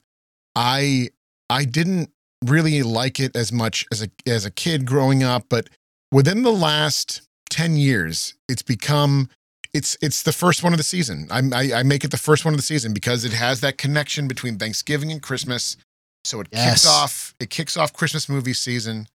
Um and I it- it's just so charming. And I love the the I love the the the the the, the kind of the uh, uh uh cause and effect that just occurs throughout the film when you got him sending the the the mom to the other store and then her saying, "Well, fuck it, I'm gonna shop at Macy's for the rest of my life." And then Macy's like, "Well, no, we gotta send them over here." And then oh, Gimbel's like, "No, we gotta send them over there too." No, no, no, no, send them all over the place. Yeah, there's you know, there's all they're all. It's so great and it's so. And and the the ending, oh God, when when they at the very very end when they see the cane, and on on the the the the fireplace and New house. yeah, in the new house, and he's just like, he's he's like wondering what the fuck did I just do? It's such a great, like, it's such a great little ending where it's like, my God, you know, now now everyone truly believes, and it's it's so great, and the and and and Fred Mertz. Whatever his name is, I can't think of his name. Uh, Frawley there, like him, him with his weird, his stupid facial expressions from the uh, the audience of the of the court, as he's always like, he's like, uh, to the judge and like, mm? you know, just these these grotesquely over the top facial expressions. It's just it's awesome. It's such a beautiful, beautiful movie. The scene where Santa speaks Dutch to the, the Dutch girl. Oh, Come on, folks. Come on. Yeah. Talk about warmth. it's You want to talk about magic? And it comes in handy. You know what? Past 10 years comes in handy when you're trying to kayfabe Santa, right? Oh, I mean, yeah. What a, what an explanation. Yep. When he compares it to "In God We Trust" on the back of the dollar bill, it's all there. It's like Santa is as real as any other idea that you can't touch. Santa's as real as love. He's as real as faith. He's as real as hate. Yep. You know, you make manifest in the world what Santa is, but he exists as much as anything else you can imagine exists in your mind's eye. And uh, and he and, and what do you know? He exists for nothing but pure, unadulterated good. I'll take it. Real to me, damn it. Yeah, that's a that's a great choice. Um, I was surprised that it lasted this long. To be honest, I I thought that was going to be in the top three somewhere, but uh, and and it's such a simple premise. It's such a simple premise that just goes the distance. Yeah, great choice. That was what uh, late forties. Also, I think no, I think it was earlier than that. I think even 30s. Uh, Mid forties. No, Is really? It, I think 30s? I thought it was 30s. Oh, wow. not? Maybe Maybe thirty four. maybe 30. There we go. And I still fantasize about like getting a a loft overlooking the Macy's Thanksgiving Day Parade. Oh no, 1947. have in Late, the beg- late 40s, 1947. You want to talk about retail? I mean, that's why Oh, Macy's yep. is indelibly linked with Christmas. Is, is that movie? Yep. What a what a stroke of marketing Oh, yep. genius that was. And Natalie Wood as the girl. Ah, so good. All right, we've got one choice left for e- each of you, and then what we're gonna do is we'll recap the list. We'll talk about any films that you're surprised didn't make the list at all, and then we'll have one last plea for the listeners to choose your list over your opponents. So, uh, Jack, what are you going with for your last pick in the Christmas films draft? I'm going with Love Actually. Wow, good choice. Oh, okay, Good choice. yeah, great movie. Merry Christmas. The holiday season. It's the perfect time of year to find the one you love. Christmas is a time to do something about it. Like what? and tell them exactly how you feel. You've got nothing to lose, and you'll always regret it if you don't. Don't let the holidays go by without love, actually. Hello. Think it really switches it up. You know, we can't just think of America of Christmas strictly through an American lens. Uh, England has a lot to tell us about keeping Christmas appropriately, going back to Dickens. And this movie is just warm and fun and hilarious. And uh, God help me, who, who who's the who's the wife in the film that gets cheated on? Emma Emma Thompson. Emma Thompson. Emma Thompson.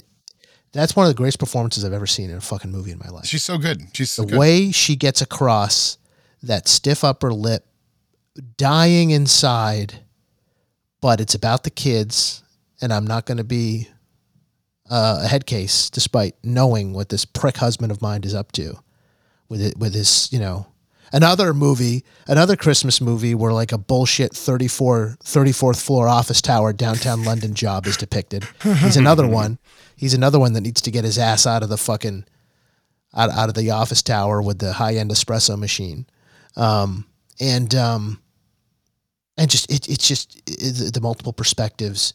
Um, Liam, Neeson and just the, the the single dad torment, dealing with the son, trying to navigate keeping Christmas special when your family's been shattered.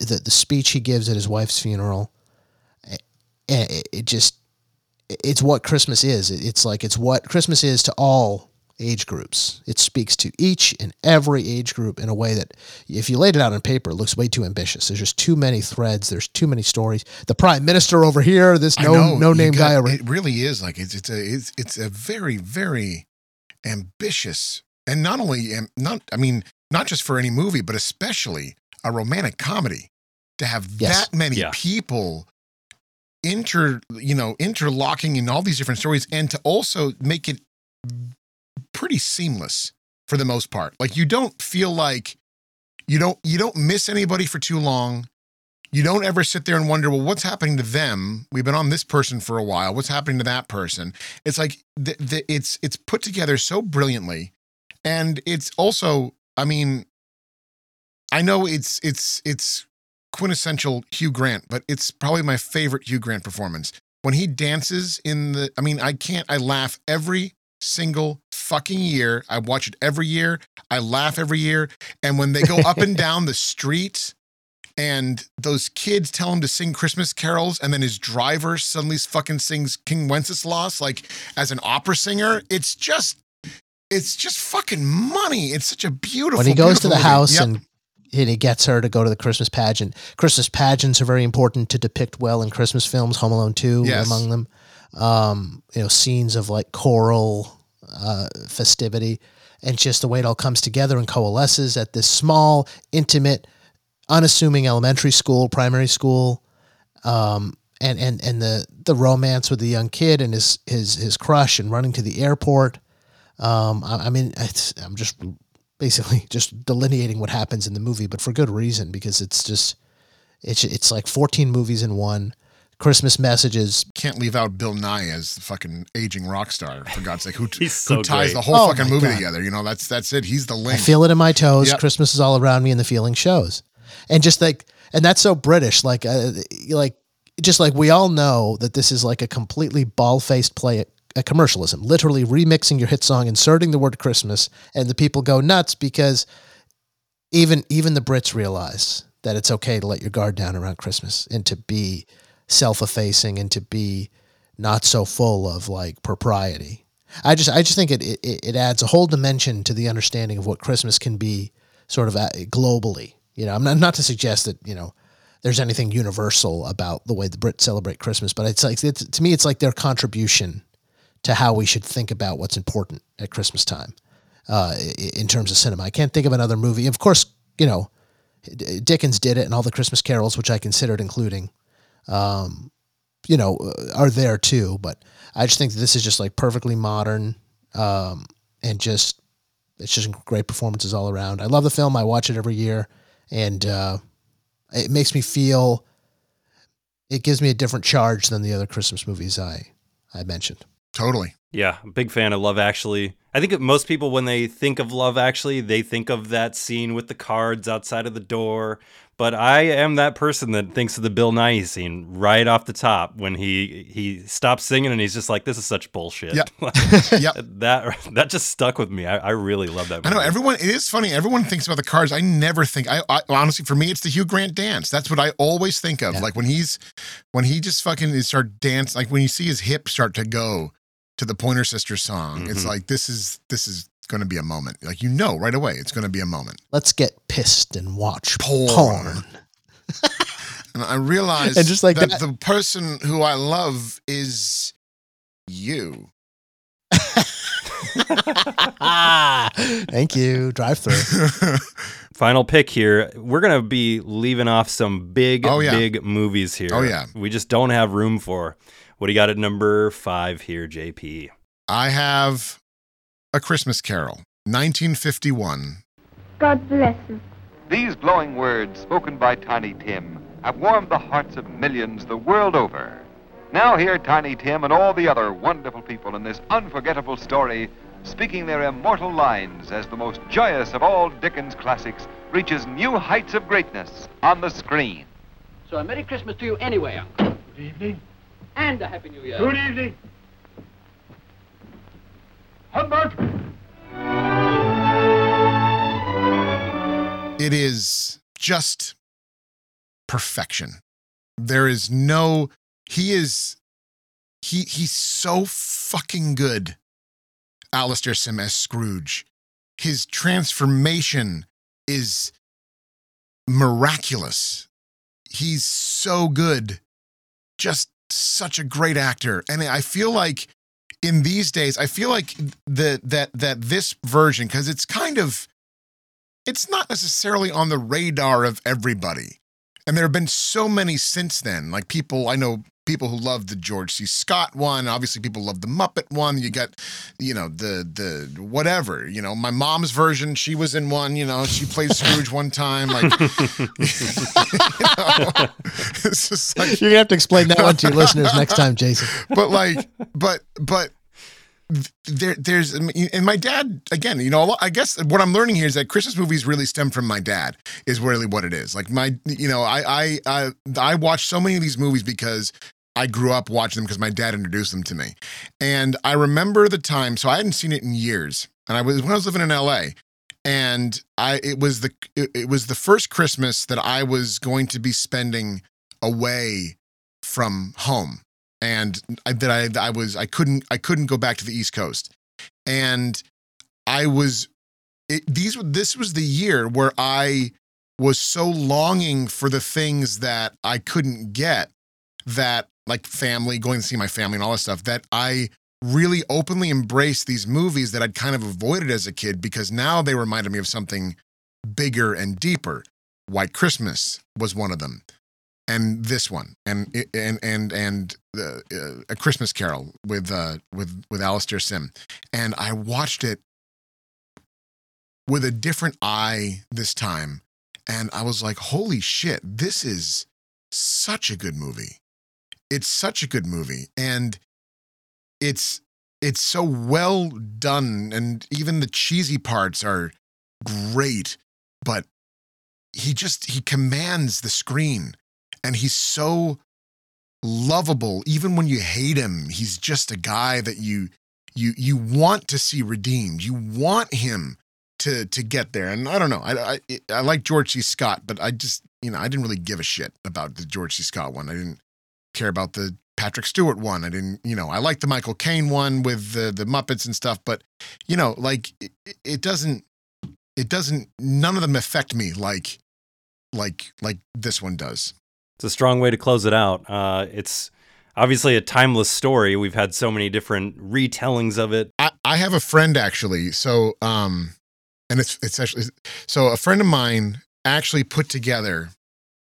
He he he years ago he started putting together doing a project where he took every he started gathering every version of uh, a Christmas Carol that he could find, and put together a, a video and actually put together the whole story in chronological order with like using different versions and different pieces. He actually used ours.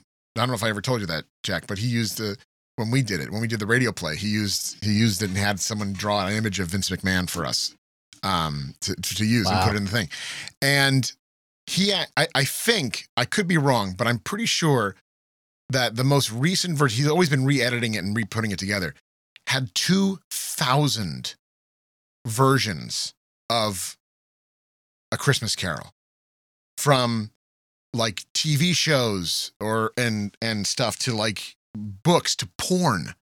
They're porn that have it, you know, and and and he put together this massive edit and it, and it's it's amazing. I actually you know, I was like, you know, friend a friend makes a, a thing. You're like, oh yeah, yeah, fine, fine. I'll, I'll watch it, I guess, or whatever. And I watched it. and I was like, holy shit! Like it's totally engrossing. It's just, it's it's amazing how well it's told and how how many times that that it's been told. And he just constantly he, he became like an obsession with him. He just was always looking for new for new versions of of you know mainly stuff on screen and TV shows or whatever. But yeah, it's it's tremendous, absolutely tremendous uh, uh, thing, and it's just it's a testament to the story itself and how timeless it is.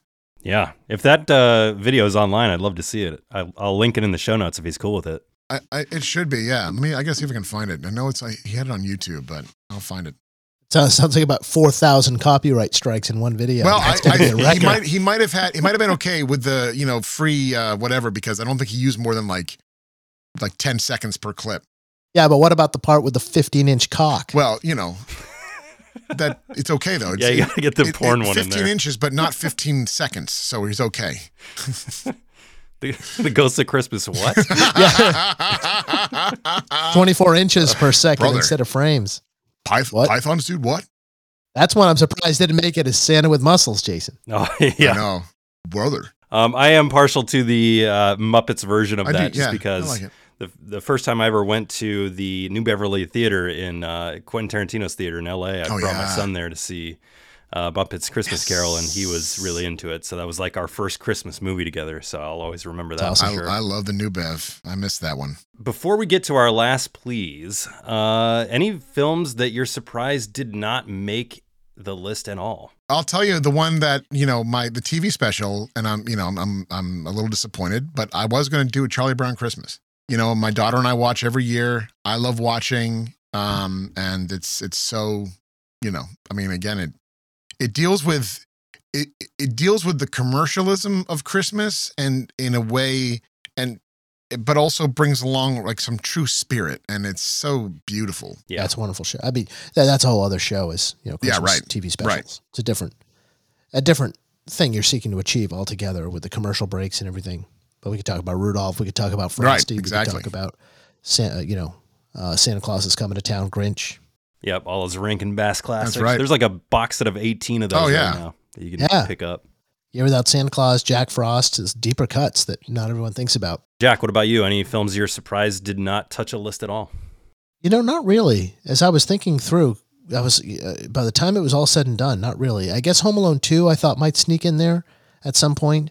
And, you know, just the, the notion that there have been Grinch films, yet none even come close to being considered worthy, is in itself in a way surprising, but I'm I can't say Ag- Again, to me, it's all it's the it's the original. It goes back to the original TV Yeah. special. Yeah, so. TV special doesn't count. Totally. So fuck it. You know what am I supposed to do? I guess Polar Express. I don't love Polar Express. I think it's it's a it's a lovely film, but that's sort of a quintessential Christmas tale that was not represented.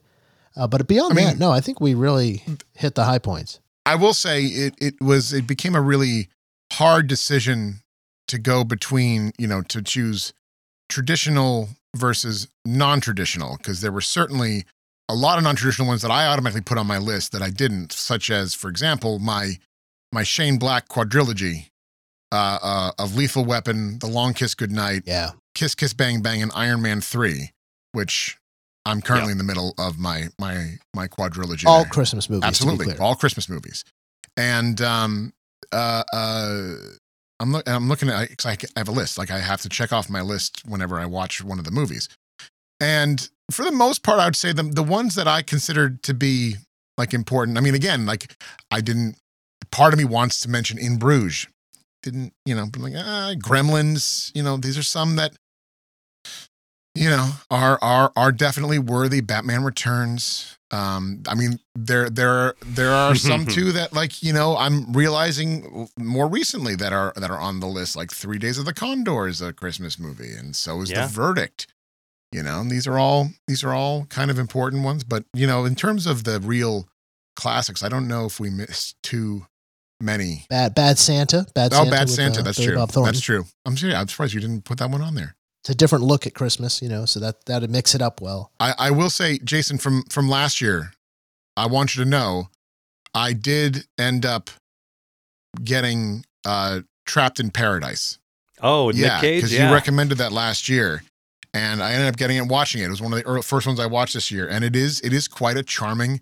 I, the only thing that really bothered me about the movie is Nick Nick Cage's awful awful accent. but besides that, I was like, this is actually a really really charming, stupid movie. I was like it. This is great. It was it was a lot of fun. So I appreciate. I'm glad you liked the recommendation. Um, couple that I was a little sad didn't make the list. Uh, the Santa Claus. Yeah, that's true. Tim Allen That's true. movie. I think, you know, the thing about the Santa Claus is it's not good. So there's that. I love the Santa Claus. Ah, I love no I love the Santa Claus too. It's Nope. There's a uh, I don't know why. Never resonated so with funny. me. I like part two better. oh I haven't seen part two in a long time. I've never seen part three. part but three is absolute trash. I love the first one. Oh, every I mean- part, every part three of a Christmas movie is gonna suck. Bottom line, Home Alone three sucks. Uh, that's true. But uh, uh, the shows are pretty. I, I, my, my my kid and I like watching the shows. Um, but uh, uh, I do. I love I love the Santa Claus. I. It's funny, you know. They're just weird things that I always, for some reason, whenever I watch that movie, I think about the when my mom my mom and I saw it one time. Like she and I saw it in theaters, and we saw it. I, it's just it's so weird how certain like triggers because I I equate that with my mom. And when we saw it, like we saw it after school one time, it was a weekday, and we just went to the theater. Like for what some for whatever reason, my dad was either not home that night or he was working late or something. And my mom was like, "Want to go see a movie? And let's go see the Santa Claus." And it was like, "Okay," and we did. And I it just one of those weird. And like every time I see it, I, I just always think of that that weird moment. I mean, speaking of a Christmas Carol, Scrooged. Scrooge didn't make it. Mhm. Scrooged. I do love Mistake. Scrooged. And there was no uh, no horror. There's a lot of good horror Yep. out there. For uh, you, you got another Bob Clark movie in Black Christmas or Silent Yep. Night, Deadly Night. Wouldn't have made my top five, but uh, you know, good movies if you're into into horror. And and of course Santa's Slay. I mean, how can you not? True, starring Bill Goldberg. That's right. Very important. Very important. And Fran Drescher. That's and and and James Caan. Let's not forget James Caan in there at the very beginning. Only con in that movie is Bill That's a Very good point. Violent Night from last year. Violent Night is great. That one's a Violent lot Night of is fun. Awesome.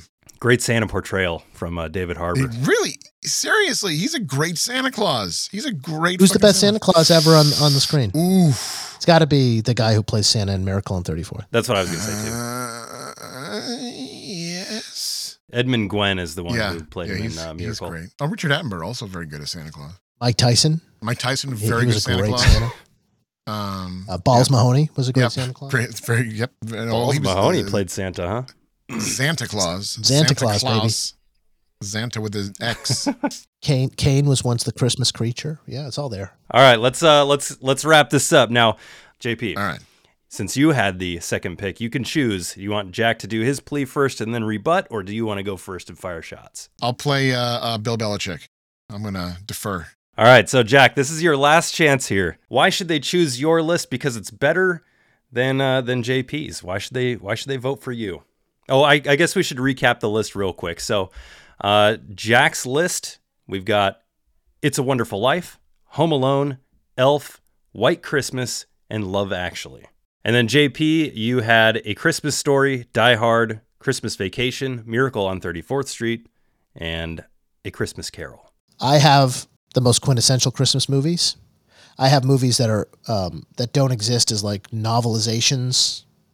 I, I they're they're really just like creatures of uh, cinema. You know, It's a Wonderful Life was kind of a short story, but I feel like um, I got great diversity and range in terms of time period, in terms of uh, hitting you different, in terms of uh, the different epics and time periods that are depicted in, in, in the films, and how Christmas echoes through the generations and through the geographies. Um, whatever list has Home Alone on it should win. Um, frankly, uh, Ameri- you know, It's a Wonderful Life is just a, tr- a triumph uh, in every possible way that a movie could be a triumph. I think it was number two to Citizen Kane in AFI's original top 100 list. Um, and just my, my list will, by the time you're done, tell you all you need to know about why Christmas is so powerful and and what it is that it can teach us about how to live together in, in a way that I just want to. You're wrong. It's uh, Casablanca was number two. So it was. Where's It's a Wonderful Life? number uh, in 1998 it was number 11. In 2007 it was twen- number 20. So Uh, that's wrong. That's wrong. But where's Santa with muscles on that list? number one both both times. That's what I thought. I could have swore it was top ten. Well, thank you for checking. I, I don't want to go around repeating that if it's not true, but it belongs in top five. I think we all realize that. Um, Not the AFI. and uh, yeah, yes. Watch my five movies and um, enjoy Christmas for the rest of your life. Watch his five movies, maybe enjoy that Christmas, but by the next one, you don't even want to necessarily go back to the well.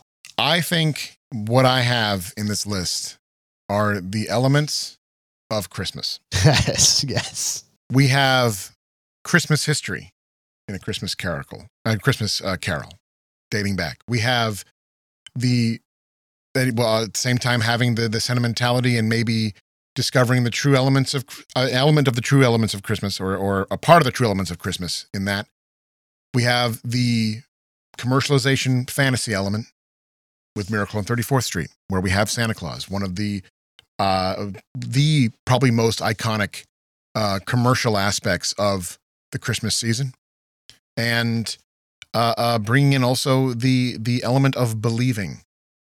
This on Christmas we we choose to believe, and or we have the opportunity to choose to believe, and I think Miracle on 34th Street is that. With Christmas Vacation, it reminds us of the family, reminds us of being together and and and even through all of our hardship at the end of the year if we are together we celebrate what we have in front of us. With die hard it's the fantasy we all want the fantasy we all need to save lives at christmas. To to to to dismantle terror during during during the Christmas season. I think about that every year. He's right. every year, every year, I say to myself, "How can I dismantle an element of terror this Christmas season?" and you're not even talking about Christmas Vacation yet. Not even talking about that. And then, and then, of course, the nostalgia aspect. Looking back, remembering what Christmas was like as a kid. And if you're a parent, uh, uh, trying to not necessarily recreate what you had, but to create at least the same feeling that you had for your kids and to kind of keep that dream going. And if you don't believe in those things, then you don't believe in life. And you shouldn't you shouldn't even be voting to begin with. well, we have I'll tell you what, we have th- I think the 10 right movies on these lists. I think just Yeah. looking at what we have here, this is Christmas.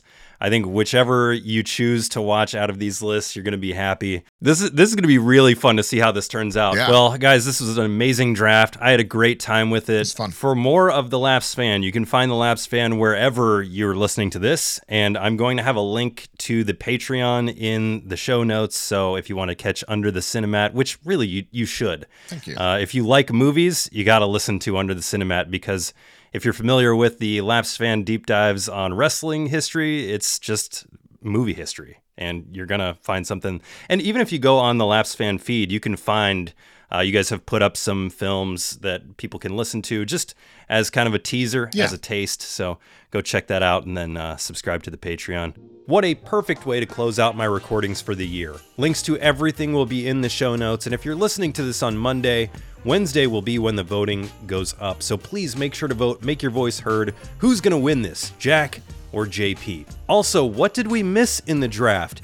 What would have been in your top spot? Let us know at Force5Pod on Twitter, at Force5Podcast everywhere else, or find me on the Cinematics Facebook page, or head to Force5Podcast.com where you can email me. On next week's mini episode, I'll be talking about some films that weren't given love today, the first two Silent Night, Deadly Night films. Until then, stay safe, stay sane, and go watch some amazing Christmas movies. Merry Christmas, listeners. Yeah, I was I was looking it up. I, I couldn't attend, obviously. I'm on the other coast from you, but it seems like it was You- pretty well you know, reviewed. there, there are airplanes. You know, you uh, you're gonna have to explain that one to me off air. I don't know what that is. we're, we're talking about airplane. I thought you were talking about Christmas movie. That's true. Turbulence. That's a Christmas movie. There you go. Oh, does turbulence qualify? Wow, shit. That's okay. All right.